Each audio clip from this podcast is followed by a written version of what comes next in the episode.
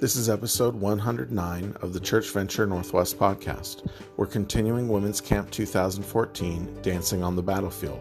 This is Breakout Session one, Sacred Mundane, Let Your Days Transform Your Life, from Carrie Patterson. It is just a joy to be here with you. So I'm going to pray um, and we'll get started. Father, thank you so much for these women who are giving up their time in the sun to hear from you, Father. We love you, we bow before you, and we pray that you would speak this morning through your word to give us hope and life and truth that would change the way that we live from here on out, God. We ask that you would have free reign in this place, that you would be happy with everything that's spoken, God, that you would be lifted up, that it would be your name that is exalted. We love you and we pray in Jesus' name. Amen. Amen. So, as Angie said, my passion in life is the sacred mundane. How everything that we do, whether we eat or drink or whatever we do, we do it all for the glory of God. And that God is in every detail of life. Okay? So this is my passion. This is what I bring to the table. And so last weekend, my toilet clogged. Okay, I don't know if any of you have had that happen recently, if you remember what that's like, and it was my only available toilet. And it clogged, okay? So I came home Saturday night from an event which was about the sacred mundane. And we had been talking about how God is in every detail of life and how he uses everything to transform us. And we're just all glowing and full of joy. And I come floating home on the clouds. And I have six house guests in my house right now. So there's ten of us total. And I come upstairs at eleven o'clock at night. My husband says, yeah, so the toilet's broken. I'm like, okay, so fix it. Like right now. Well, I can't fix it. I'll fix it in the morning. Okay, so I'm, sorry, too much detail. Like, this is an important time for me to have the bathroom, okay? Can I just, we're in a women's conference. Can I just say that? I'm just like, no, I'm sorry. You'll need to fix the toilet now. He's like, I can't fix it. I gotta go to Home Depot. So, okay, so I go to sleep. It's gonna be all better in the morning, right? Wake up in the morning, he's the pastor, so he leaves early to go to church. We've got a full day of activity. I wake up and my text from him says, so sorry, couldn't get it fixed. You can just use the bathroom at the building. I'm like, this is not going to work, okay? I have ten people in my house. And so I'm trying to think of an idea. We have a full day ahead of us. I'm church, small church plant. I don't know if you've ever been part of something like that, but you do everything, okay? So I'm the setup crew, and I'm the coffee maker, and I'm the djembe player, and I'm the preschool teacher, and I'm the mother-in-law, the pastor's wife, the mom. I'm just like too many roles, okay? So that's what's ahead. So I'm thinking through this day. And I'm thinking, okay, I know what I can do. I'm in charge of watering the plants at our neighbor's house while they're out of town, and I know where their hidden key is. So I can sneak across the street and use their bathroom, right? So here I am. It's first thing in the morning, and I'm wearing my rubber boots and my little uh, jammy pants, and I go across the street, and I see in their driveway, and their car is there. And they came home early. Bless them, right? So I can't use their toilet. So I come back home, I get upstairs in my bathroom, and I lay hands on that toilet, okay? And I pray for the God of the universe to please heal the toilet. And I am asking in Jesus' name for God's power. I'm not joking. I am putting my hands on that toilet. I'm like, Lord, you can do all things. I pray in Jesus' name that you would heal my toilet, okay? And the God of the universe, who has all power, who raises the dead, didn't, okay? Did not choose to. But he did, and all jesting aside, he did bring me back to the sacred mundane. And he brought me back to the truth that he uses everything in my life to conform me into the image of Christ. He uses all of the ordinary, mundane activities to change me from the inside out. So he brought me back to that. And so I did the only thing I know to do. I got on my face. I'm a big proponent of just getting down on your face. And I got on my face and prayed for the day. And we had new tenants moving into our basement apartment. We had company. I was in charge of cooking meals for people. It just was looking like, I don't know if you ever just have the insane day where you go, there's no way I can do all the things I'm supposed to do. And I got on my face and I said, Lord, honestly, I know I'm not supposed to say things like this. I don't see any way that this day can be anything but horrible, honestly. I've got a headache from you know where. I do not know how this day can be anything but terrible. But I will practice what I preach, and I will lay this day up on the altar. Whatever touches the altar becomes sacred, and I will let you take my sacred mundane and use this day to transform my life. Right? I give you this day. Use this day to transform my life. Use the toilet to transform me, okay? Use the sewage to sanctify me if you must. And it reminded me of another person in Scripture who did not like the way that God chose to transform him. He did not like the means that God used to change his life, and his name was Naaman. You guys remember Naaman, right? From Second Kings five, you remember the story. Naaman was a successful man. He was a commander in the army. He was a man of great valor because the Lord had given victory to Syria through him. He had a lot of things going for him. And the very end of Second Kings five one says, Naaman was a mighty man of valor, but he was a leper. Naaman was a mighty man of valor, but he was a leper. This was Naaman's life in a sentence. Naaman's life in a sentence. So I would ask you today to think about, what would your life be in a sentence? If your entire life was two clauses with a but in the middle, right? What would the sentence of your life be? There's a good chance that it would read something like his did, right? You are a dazzling daughter of God. We looked at identity in Pam's workshop yesterday. It was wonderful. You are a wonderful, precious daughter of God. But, but, he was a mighty man of valor, but he was a leper. But, so chances are you have a but and it's a problem. And I do not mean that offensively, okay? If you thought of that, shame on you. There is a but in the sentence of our life, and that is our, the problem, okay? Sometimes we can kind of cope with it, right? Kind of like Naaman, I can just see he probably wore long sleeves, kind of kept it covered up so he wouldn't have to be separated into a separate place. Maybe gloves. I'm thinking Elsa kind of gloves, right? Like cover it up, conceal, don't feel. Sorry, I didn't, I just quoted Frozen. I'm so sorry. It did not mean to do that. Something about having a five-year-old daughter gets that in your mind. Cover it up, right? But it spreads. Leprosy spreads. And anything, our heart sickness, whatever that is, when it is left alone, it always spreads. Anything that we keep hidden always spreads, okay? And eventually, it interfered enough that he sought change. When our problem interferes enough, we seek change, right? When the discomfort of our problem exceeds the discomfort of change, things happen. Because change is hard, right? But change happens when the discomfort of our problem exceeds the discomfort of change. Because change is hard, but nothing is harder than living stuck. Amen? If you have been there, you know there is nothing harder than living stuck. And in my mind, the sacred mundane, embracing all of life as a means of transformation, is an invitation to live unstuck. Life unstuck. The process of getting unstuck is called transformation. Transformation is living a life unstuck. And we all long to see change, right? We long to see change in our world and in our lives, but I believe that we overlook the most powerful catalyst for affecting true change in our lives. And that is the dirty waters of daily life. The dirty, dusty dailiness.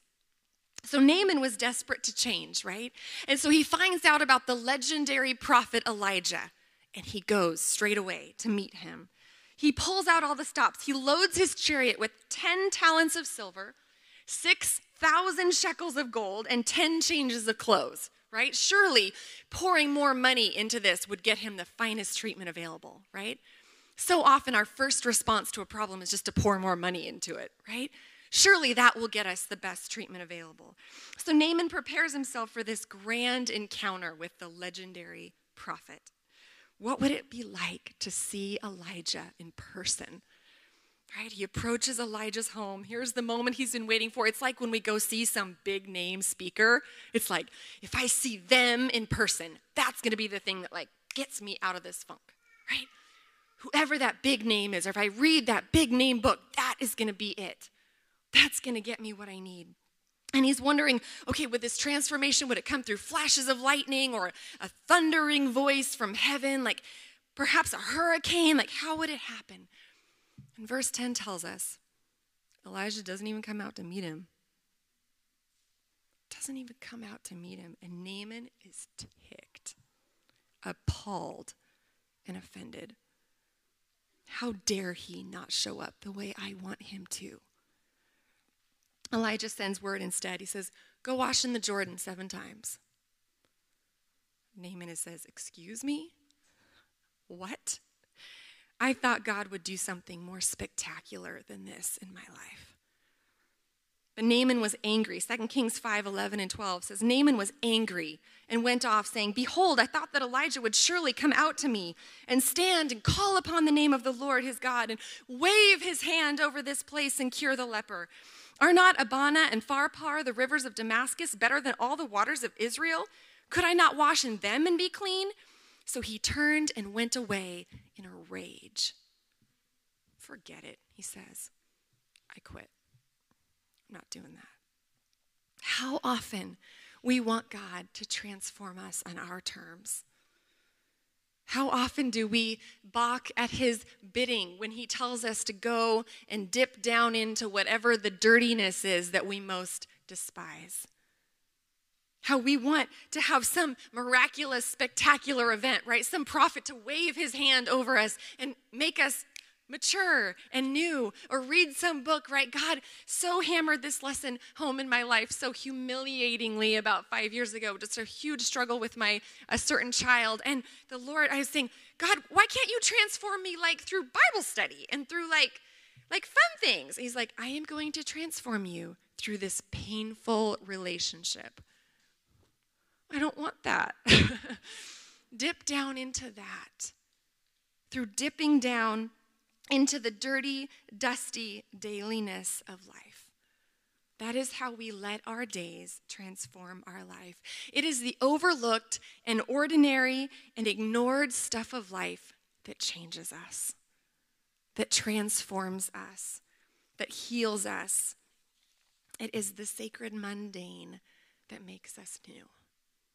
Okay, so not surprisingly, in our story, it is the servants of Naaman, those humble folk who took care of all the mundane tasks. It's the servants of Naaman who talk some sense into this man. They say, my father, it is a great word the prophet has spoken to you. Will you not do it? And God's word, and I, you're, I'm a humble servant, okay? I scrubbed the toilet the day before I came here, so I am not some spiritual celebrity, okay? And I am pleading with you, will you not do it? God's word pleads with us, will you not do it? What we need to find true transformation is already in our lives. The ordinary, the mundane that God has entrusted to us. Will you not do it? So Naaman, the good news is, Naaman, verse fourteen, went down and dipped himself seven times into the Jordan, according to the word of the man of God. And his flesh was restored like the flesh of a little child, and he was clean. No more did his sentence read, but he was a leper. The new ending of Naaman's life sentence was, and he was clean. The sentence of Naaman's life was forever changed because he was willing to dip down in to the dirty filthiness that he most despised. So the question for us today is, I think as we look at transformation is, how does God want to change the sentence of your life? How does he want to take that but and turn it into an and? How does he want to change the sentence of our life? We're going to look together quickly in the rest of our time at six quick ways um, that we can uh, cooperate with God as he uses the mundane to transform us. Okay, are you with me? Are you game? Everybody good? Okay, take a deep breath. So first, we're going to lay a quick foundation for this, all right? Um, in the first ten years of marriage, my husband and I moved thirteen times. Okay, that's how I feel about that. Uh, I so longed for just to be settled, and it was like the Lord said, I'm just going to keep moving you until you're discontent with me, okay? And so we moved thirteen times, so we had a lot of experience checking out dwellings, if you will. We bought and sold a number of houses. Um, we had some rental, apartment, you name it. It's literally, you name it, I have lived in it, okay? Uh, windowless pit of an apartment with uh, rotted floors. Anyway, story for another time. So we got used to checking out uh, dwellings. And so naturally, I go straight for the place that matters to me, the kitchen, okay? Because that's where we live. I don't know. That's where I live. I kind of have this, like, triangle of space, and it's like sink, stove, feeding kids, sink, stove, feeding kids, and I feel like that's where I live, right? That's where you can find me. You come in, talk to me, the kitchen. So that's what I look at. What is it that impacts me on a daily basis? I go straight to that. My husband and my dad go straight for the foundation, right? They go to the foundation because they don't care how cute it is on the inside if it's all going to fall down around you, right? It doesn't matter if the countertops are just so cute if the roof falls down and the foundation falls apart, right? So that's what we're going to do, is lay a foundation for the sacred mundane. Because so often we just look for the next, like, quick life tips. And honestly, we do not need more life advice, right? We have got Oprah to give us plenty of life advice on all of our coffee cups. Thank you, right? We don't need more life advice. I don't need any self-help. I need a foundation. And the problem is, if we just go straight for the life advice and stay straight for the quick six tips to help us feel better, eventually it's all going to fall down around us unless we have the foundation of the Word of God giving us truth. The fads of how these things are said, someone else will talk about transformation with different words than I do, but the foundation has to be the same and has to be secure. So the foundation of this, of the sacred mundane that we can stand on. First, the most important thing to know is that transformation is all about God and not us. Transformation is all about God and not us. The Bible is all about God. This world is all about God. Life is all about God. This is His world and we're just living in it, right? It's all about God. When we come to transformation starting with ourselves and then trying to add God on to give us an awesome life, we're sunk, right? God is not here to give me an awesome life. I am here to be part of God's story. This is God's gospel story, and I am so grateful He lets me be a minor character in it. Transformation is all about God and His world and me being changed so that I can be part of it, so I don't mess it up, right? Transformation is all about God.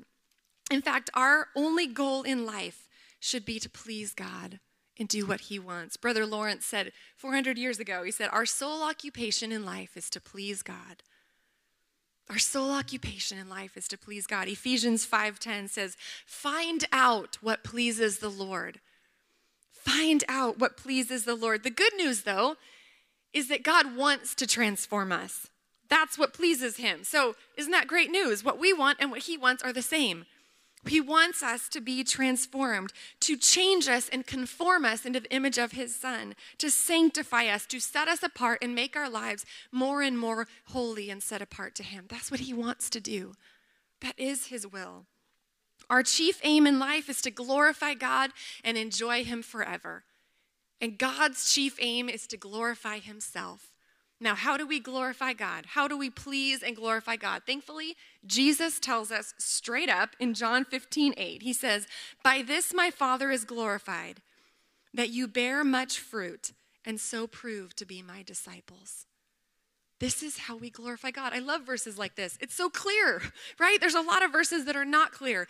This is clear. How do we glorify God? By bearing fruit. Now, what is fruit? Does that mean I go and do spectacular things? What is fruit? He's talking about spiritual fruit, right? You know the spiritual fruit. You've been to Sunday school. The fruit of the Spirit is love, joy, peace, patience, kindness, goodness, gentleness, faithfulness, self-control. That is the fruit of the Spirit. That is what pleases and glorifies God. Big buildings and big fancy things do not necessarily, they might, glorify God. Patience does. Going and doing some spectacular great work for God doesn't necessarily glorify God. Faithfulness does. Love does. These things can be done in the spotlight or in the shadows. Wherever we are, we can bear spiritual fruit. There are many people who rise up as great athletes and celebrities and pastors and missionaries who have millions of followers, and they please many, many, many people. But no matter who you are, we can please God when we bear spiritual fruit.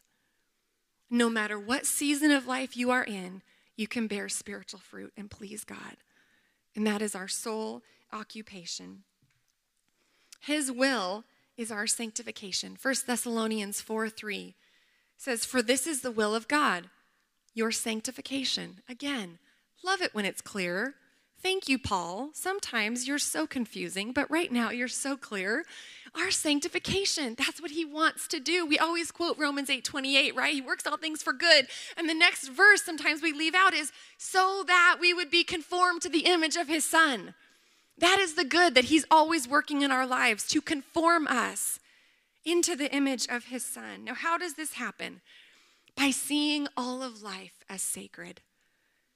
That everything in our lives is a means of us seeing God, knowing God, worshiping God, and letting God change us into the image of his son.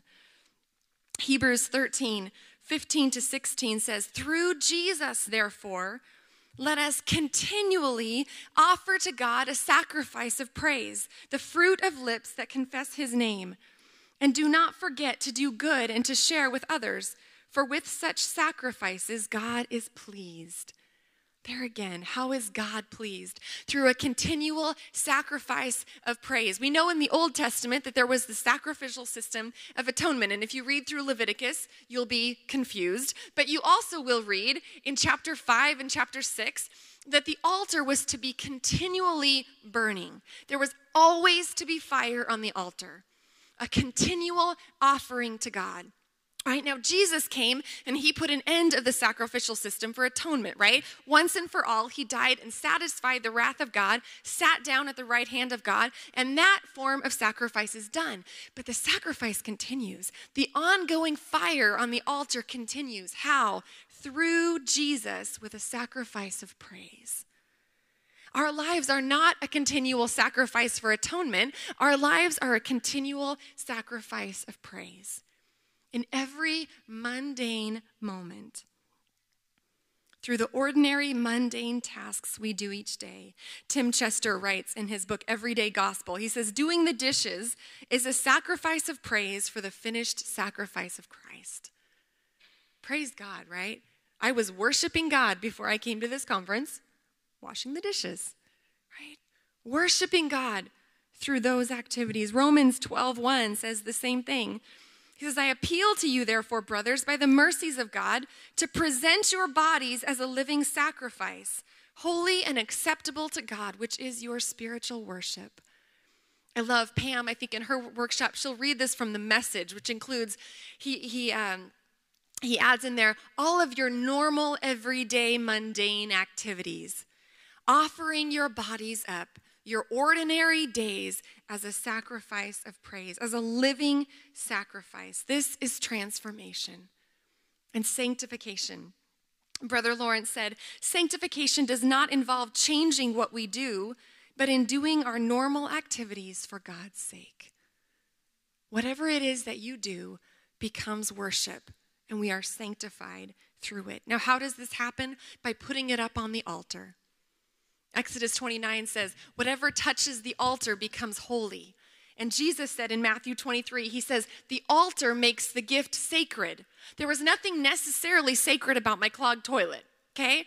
But when I offer that, if you will, up on the altar of my life and say, "God, use this to conform me to the image of his son," it becomes holy.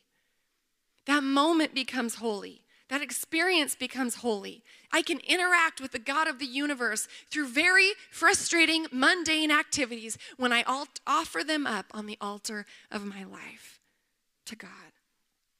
So how exactly does this work itself out? Again, by recognizing the sacred in the midst of the mundane, when we let the ordinary transform us into glory. That's a key word, let. James one four says, and let steadfastness have its full effect, that you may be perfect and complete, lacking nothing. So interestingly, we become complete, that is mature, transform, change, not by going out and doing something, but by letting something happen to us. So there's a sense that it's passive, and yet this let is not entirely passive, right? As if it's easy, okay? An example of this would be at the beginning of this week, Um, for what reason, I have no idea, but I did this three-day cleanse thing, right? So you eat healthy foods and you don't have sugar and salt and stuff. You've done something like that before. So did this cleanse, and so you eat really healthy stuff and you don't eat sugar, which is too bad because I love sugar. And um, so did this three-day cleanse, and you're super tired and you feel awful, right? But then at the end, you feel great. It's awesome. So I'm in the middle of this cleanse, and you've got to let it have its effect, right? What does that look like? It means that when I'm on day three, and my parents bring over pizza, I don't eat it, right? When my kids are hogging down and my husband's eating like five pieces and I'm like, I want some of that pizza so bad, right? And I'm sitting there eating my mixed greens and I'm just like, I want some of that pizza. I'm gonna let this cleanse have its work in my life. So all I have to do is not do that, right? Not shove that pizza in my face. That's all I have to do. And yet, is that just passive? No. We let something have its work in our lives. We let this have its work in our life. Now, what do we let? That word steadfastness, the Greek word for steadfastness, go with me here, is hupomone. Does anybody know about hupomone? It's just the best word ever, okay? Hupomone, it's like everyday lingo in my house. I'm like, I need some hupomone, please, Lord, hupomone. Um, and my friends know I text them, I'm like, praying hupomone all over you, girl. Hupomone is in James one four, and it's also translated endurance. It's mentioned thirty-one times in the New Testament, and in my opinion, it is one of the best words in Scripture, hands down, all right? Hupomone does not just mean endurance, like head down, bearing this, whatever it is, the burden, like some of us bear the daily mundane tasks of life, okay? Hupomone is not only the ability to bear things, but the ability in bearing them to turn them into glory. It is conquering endurance. Hupomone is the spirit which no con- no circumstance in life can ever defeat and which no event can ever vanquish. Hupomone is the ability to deal triumphantly with anything that life can do to us. Amen, right?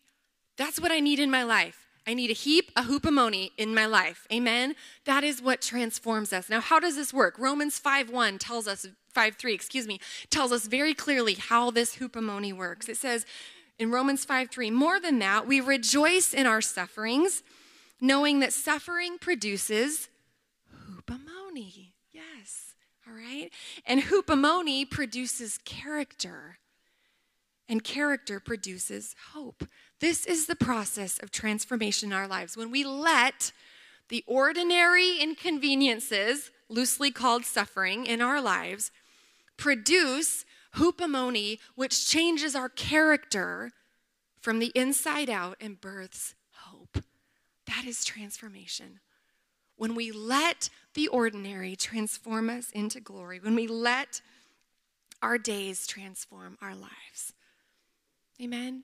So six ways, if you bear with me, I like mnemonic devices. So I like things that I can remember when I am in the middle of my day and I'm like, I have no idea right now how to make this like sacred because this is a mess, okay? So I like things that I can remember. So we're going to use this key word, let, okay? That is our key word. Take that with you, let. And there's going to be two steps for each letter, if you will. So it's like, let... That's weird. I can't believe I just did that, but let, okay? So think of that, two with each one. So the first one is look. Look. And each one will have a, a little something with it. Look. This is see the world through the word. See the world through the word. Anne Voskamp said, without God's word as a lens, the world warps. This is how we are to see the sacred and the mundane. This is how we look at life. So often we ask, how do I interpret the Bible? And we need to ask, how does the Bible interpret me? What does the Bible say about, what does the Bible say about me? I'm going to look through God's word. How does the Bible interpret life? What does it tell me about what I'm facing right now? We don't study the Bible, right? The Bible studies us. And when we look through the word at the world, we see God. This is how we see God in our daily lives. God's word teaches us how to see life. We have to daily soak in God's word and be transformed by the renewing of your mind, Romans twelve one. That is how we see the sacred and the mundane, and we see God, and we are transformed by looking at the world through his word. When I was nineteen, I remember reading this great little book by Anne Ortlund. Maybe you know Anne Ortlund, Disciplines of a Beautiful Woman. I love her. And she has this little throwaway sentence in that book um, that says that she would read through the Bible every year, just cover to cover, start in the beginning, go to the end, four chapters a day. And I remember thinking, that's amazing. It's so simple. And I remember thinking at the time, okay, I'm nineteen, and if the Lord gives me however many years, maybe a lot, I could read through the Bible like sixty or seventy times, right? That's crazy. That's awesome. I would know God's word. So I'm kind of just, I'm kind of a slow and steady wins the race kind of girl. I'm just, I, I plod. My husband and I both like, we're plodders. We just, we plod. And so I started. And so I've read through the Bible fifteen times, and I love God's word. And I will tell you, there is something that transforms our life by just getting in it every day. I love Bible studies. I love topical studies. We do Beth Moore stuff. We do all that kind of thing. But there is something about just reading God's word cover to cover, not just the portions that make me feel warm and fuzzy, but all of it, right? Seeing that this is God's story, it changes us from the inside out. We become like what we behold. Second Corinthians three eighteen says that we are transformed by beholding him and being changed into his image. When we look at him every single day, we are changed into his image by just spending time in his word every single day. I have people ask me, I, I have people ask me a lot, how do you know your Bible? So, you, did you learn that in seminary? I did go to seminary. I did get a master's in seminary. That is not where I learned my Bible. I learned my Bible by reading it, right? Seminary is awesome. That's totally fine. I did not learn my Bible in seminary. I learned it by reading it. Just every day, getting in God's word, read it over and over and over. Look, okay, we got to move on. I'm talking too much. Okay. Secondly, the second L, listen. Listen. Discern his voice in daily life. Discern his voice in daily life. Five times Paul exhorts us toward uninterrupted prayer. He says, pray continually, First Thessalonians five seventeen. Be constant in prayer, Romans twelve twelve. Pray at all times in the Spirit, Ephesians six eighteen. Continue steadfastly in prayer, Colossians four two. And pray about everything, Philippians four six. Unceasing prayer. Now, how does this happen? Does this mean we need to farm out our kids and have someone come take care of our house so that we can sit all day and go like this, right? No. Unceasing prayer takes place all day long in the middle of your mundane tasks. This is true joy. Frank Labach said, oh, this thing of keeping in constant touch with God, of making him the object of my thought and the companion of my conversations. It is the most amazing thing I ever ran across. Constant companion throughout the day. Brother Lawrence said, there is no mode of life in the world more pleasing and more full of delight than the continual conversation with God. Continual conversation with him all day. Unceasing prayer is not prayer in addition to work, but prayer simultaneous with work. We proceed and fold and finish our work in prayer. Prayer takes no time, but it occupies all our time. Prayer is going on constantly while we wash the dishes, while we change the diapers, while we care for an aging parent, while we work at that job. It's constantly taking place. Thomas Kelly said, "There is a way of ordering our mental life on more than one level at once. On one level, we may be thinking, discussing, seeing, calculating, meeting all the demands of external affairs. But deep within, behind the scenes, at a profounder level, we may also be in prayer and adoration, song and worship, with a gentle receptiveness to divine breathings." I love that word, receptiveness. That sense that all day long we are receiving from God and listening to him. And if you say you can't do that, you're lying, because you're a woman and I know you know how to multitask, right? We're always thinking about something else in our mind. We're having that gentle receptive, receptiveness to God. Now, in case you think, okay, well, I don't need to actually like sit down and pray. I just kind of pray all day long, right? I don't know if you've ever said that or heard someone say that. Probably it's kind of like a cop-out. Like, I don't really have a morning prayer time because I just like pray all the time, right? Um, Richard Foster says, we must learn to pray sometime, somewhere, before we can learn to pray all the time, everywhere. Amen. We need to sit down and spend time at the foot of Jesus and talk to him and listen to him in order to get our ear tuned to his voice for the entire day, to sit with him. Now, Jesus says, don't just heap up empty phrases, right? I'm not keeping time on how long you can talk. It's not a, let's see how long I can talk to God, right? You don't need to heap up empty phrases. I know what you need. Just pray simply to me and then listen. Pray simply to me and then listen. God, I don't know how you're going to work out this day, but you will. Amen. Right? Laying everything before him. Number three. Number three, the first E is engage. Engage. Don't miss a thing. Don't miss a thing. Jim Elliott said, wherever you are, be all there. Right? So good. Wherever you are, be all there. To be preoccupied literally means to preoccupy a space, to enter a space ahead of its time, right? To be somewhere other than where we are now. And I don't, is it just me? Are women just terrible at this, right? At constantly, I'm thinking about something else that's going on and what I'm going to do this time. And I'm very forward thinker. So I'm like, okay, and then tomorrow, what am I going to be doing? And then the next day, what am I going to be doing? Preoccupying our time rather than just being all here. Wherever we are, being all here. We will miss what God is doing in this moment if we are always thinking about being somewhere else. Engaging right here. And this is a perfect time also to explain that there is no sacred secular duality. Amen. A W Tozer talks about this in his beautiful Sacrament of Life chapter in his Pursuit of God book. There is no sacred secular. It is not just church work that pleases God, right? Because while we're all sitting here listening to the word of God, someone is cooking us lunch. Does this please God more than whoever is making my sandwich right now? No. It does not please God more for me to stand behind a podium than it does for the dear person who is going to clean the bathroom after we leave. Amen? There is no sacred secular duality. Whatever we are, whatever our job is, we can glorify God there. We cannot distinguish sacred and secular as if some work matters to God and some does not. We can worship God bowing while we're scrubbing that disgusting spot at the base of the toilet, right?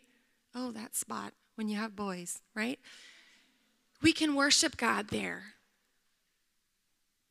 thankfully. John Stott, the wonderful theologian who is now with the Lord, said, when Christ is Lord, nothing is secular. And Abraham Kuyper, the Dutch philosopher, said, there is not a square inch in the whole domain of our human existence over which Christ, who is sovereign over all, does not cry, mine. He cries over this world, mine. Wherever you are, that is God's sacred sphere for you to receive from him, be changed by him, and influence others for his glory. Whatever your sphere is, it is not just religious work that pleases God. So the sacred mundane elevates all activity into one high and holy calling. If God wants you to go to a foreign country and do something that's is spectacular, that's awesome. But if he calls you to stay right here, that's awesome too. Wherever you are, be all there. This was a huge lesson for me with um, with traveling, and I just really struggled. My heart, just honestly, if you're a mom, you understand, my heart is always at home with my family. I love them with every ounce of my being, but I know God has called me to do this. And so I would wrestle constantly with being gone and my heart being there. And I know they're taken care of. They're with their dad. He's awesome. They're great. But my heart, and God just, just nailed me to the wall recently, uh, six months ago. And they said, you be all here. The way to not miss a thing is to be all here. God is there. He loves them more than I love them. The way to engage and get all that I can out of my relationship with God is to be all here. So that means when I'm here, I'm not there. And when I'm there, I'm not here. So right before I got in the car to come to this conference, I was having a squirt gun fight with my son, okay? I was not thinking about my notes. I was thinking about how I could be as fierce as possible because he loves it when I'm fierce. And he loves it when I'm mean. And so I get my gun and I shoot him right in the head and he's like, yeah! Like, just so weird. Boys are so weird. He loves that, right? So I'm just like all into that. And then I got come here. I'm like, I'm all here. Okay, I'm all here. This week on Wednesday, Wednesday was my prep day. Okay, I'm giving away all my secrets. You're like, just on Wednesday? No, it was a long time before that. But Wednesday was my prep day. I was all excited. And then a friend asked, can you watch my two kids all day? I have to go to a funeral. I'm like, oh, man. The Lord's like, yes, you will. So I'm bouncing this baby in the dark bathroom, trying to get the baby to sleep. And I know that God's like, I'm pleased with you, right? It's not just preparing some sermon notes that pleases me. Bouncing your kid's baby in the dark pleases me. Wherever you are, be all there. Number four, along the same lines, it's an E, along the same lines, embrace. Love the one. Love the one. Mother Teresa said that every face we meet is Jesus in disguise, right? Jesus said the same thing in Matthew twenty-five, basically. Whenever we do to someone, we've done to him. And we see that every person we meet bears the image of God. C S Lewis said, there is no, there are no ordinary people. You have never talked to a mere mortal. Nations, cultures, art, civilizations, these are mortal, and their life is to ours as the life of a gnat. But it is immortals who we joke with, work with, marry, snub, exploit. Next to the blessed sacrament itself, your neighbor is the holiest object presented to your senses. There is no ordinary person who is in your life. Only immortal, eternal people who we help along the way toward one of two destinations, right? Who we impact in one of two ways. So the challenge is that we would really like to choose who to love. Right? We would really like to pick. Those are the ones I'd like to love. Right? Right? We're learning love the one. Our love is only as real as it is to a single person. And we're so much like the lawyer in Luke eleven, if you remember the story, Luke ten, excuse me, of the Good Samaritan. And he's asking Jesus about loving his neighbor. And he says, I- I'm sorry, can I clarify? Who exactly is my neighbor? And it's almost like, this is speculation, it's almost like there's a face in his head that's like, not that person, right? Like, I can love all those neighbors, but like not that person. And what does Jesus do? He tells him a story about a man who he would have despised on the side of the road. It's so much easier to just love people than to love that person. Right? C S Lewis said, it is easier to be enthusiastic about humanity with a capital H than it is to love individual men and women, especially those who are uninteresting, exasperating, depraved, or otherwise unattractive. Only C S Lewis can talk like that, right? Loving everybody in general may be an excuse for loving nobody in particular. Right? It's so much easier to just go, I just love those people, than that one person who God has put in front of us. We've had a heart for uh, homeless at where we live. Has uh, we have a lot of homeless population and um, addicts, and so we have a heart for that, and the Lord put this homeless addict in our path. Some of you have read my blog, know about Julie, who lived with us for five months and is completely crazy, absolutely crazy, okay? Makes me crazy. I love her. I would die for her. She's absolutely crazy. And the Lord is like, yeah, you love all those people? That's great. Love her. Love her. She is the one that I have put on your doorstep. And I would venture to guess more often than not, there is usually someone who comes to mind, right? That's already in our life, that's already on our doorstep. Because the beautiful thing about the Good Samaritan, really, if you think about it, all he did was not go over to the other side of the road, right? The Levite and the priest, what they did was they're like, ooh, I'm going over there. I'm not stopping for the one. All the Good Samaritan did was stop and help who was right in front of him. All we have to do is not go to the other side of the road, so to speak. Who is it that God has put in our life? When we go home, the one to embrace. That is how we are transformed in the mundane of our lives. Number five, trust. We're almost done, I promise. Trust, the T. Trust. This uh, began, oh man, so much, so much to say. We'll have to do this again sometime. Uh, trust began, we, I, when I was uh, little, I wrote out uh, life goals. My mom had me write out life goals, and I found them five years ago and discovered that for twenty some odd years, one of them had been blank. I had goals for family and God and money even. It was so funny as a little kid. But I had this spot for world, world goals, and it was blank. For my entire life up to that point, it had been blank. And the Lord used that to show me, Carrie, your Christianity is about this big. It is pretty much your world and your kids and your self-improvement. And I died for this world. How are you going to live with the world in mind? And he totally wrecked our life. So that will be a whole nother story. But we sold our house. We changed our lifestyle entirely. We left our ministry position. We planted a church in a totally different demographic area. We took a sixty-six percent pay cut and started having crazy people live with us. And anyway, crazy life change, okay? Because he was showing me, you're not actually trusting me. Sadly, we can go through the motions of American Christianity and we can do all the right things and we can be part of all the right groups and Bible studies without really trusting him very much. And we say that this is a life of faith and that we want to grow in faith, and yet we spend our lives trying to set up our lives so that they require as little faith as possible, right? So we say, I want to grow in faith, but then, oh, let me set up all these things around me so that I don't fall.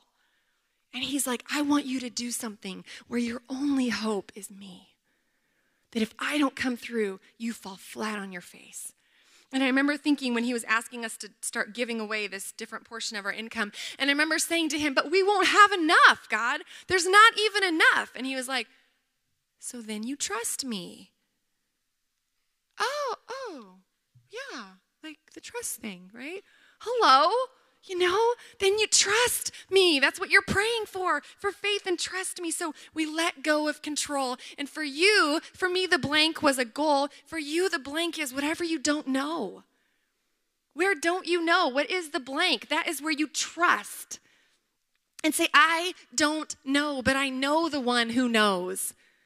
We don't have to know the certain outcome because we know the certain one. And he knows all things. So we can trust him. And lastly, number six, the last T is thank. Rethink worship. Rethink worship. Because we think of worship as songs that we sing, and I do love to sing. Well, I love to sing songs. People don't like to listen to me sing songs. Just know that you are blessed. I am not leading worship. Um, I, it's a joyful noise to the Lord, I know. To the people around me, it is not a joyful noise. But we think of it as singing songs, but when we give thanks, in all things, First Thessalonians five eighteen, all of our life is worship. He says to give a sacrifice of praise. And the quickest way to usher the sacred into our mundane is to commit to a life of thanksgiving. Reread that precious book, one thousand Gifts, right? If you've read it, read it again. Just to train our minds to give thanks in all things. Psalm fifty twenty-three says, the one who offers thanksgiving as his sacrifice glorifies me. How do we glorify God? By thanking him all day long. That is a surefire way to make sure your life, you're living out the sacred in the midst of the mundane. And in conclusion, the whole point of this is to let your life pour out. So often, our American Christianities, we think that we're to be transformed for our own sake. Like, oh, good, look, I've got all this fruit. Don't I look great with fruit, right? Like, that's the goal. And I have a huge fruit tree in my yard, and I will tell you, I don't have a fruit tree just so that I can look at it and admire it. I want to eat it, right? I want to eat the fruit. That's why we have the tree, so that we can be picked. The whole point of transformation is so that our lives will be picked and poured out, so that when people spend time with us, they are nourished spiritually. We might feel picked. Sometimes I feel picked, like down to a nub after. When we are picked, other people are blessed and God is glorified. So what does this look like? For my day, that mundane, silly day with my toilet last Sunday, it was last Sunday, what does this look like? Because you can use this six steps, you can use it, use it large scale for your life and small scale in the moment. Look, okay, I'm going to look at this. You said that you use all things for your glory and my good. So I'm going to look at this clogged toilet, and I'm going to believe that you are using this to conform me into the image of your son. I'm going to look at this day through your word. I'm going to listen to you. All day long, I am going to listen to you and what you say to me when you say, trust me. Trust me with your headache. Trust me with those twelve crazy preschool Sunday schoolers in your class. Trust me. I'm going to engage in this day. I'm not going to wish I was somewhere else. I'm going to enter fully into the moment, even though it's a frustrating moment. I'm going to embrace the people you've put in front of me. For me, literally, that was my six house guests. And I'm going to make them breakfast, and I'm going to make them lunch, and I'm going to listen to them, and I'm going to embrace the people that you've put in front of me. I'm going to trust you. I don't know how this day is going to work out, but I'm going to trust you that you are going to make it work out. And you know what? He did. It was an awesome day. And I'm going to thank you in the middle of it. I'm going to thank you that I even have a home, and that I have a bathroom, and that eventually it did get fixed, okay? Everything worked itself out. I'm going to thank you in the midst and let you use this day to transform my life. Amen? Okay, let's pray. Father, thank you for these women and their patience. I know it's late, and I pray that you would use their days to transform their lives, God. I pray that you would help us to embrace the sacred in the midst of the mundane, God. We love you and we worship you. You are a good God. We don't want to be anywhere else but with you. In Jesus' name, amen. Thank you, guys.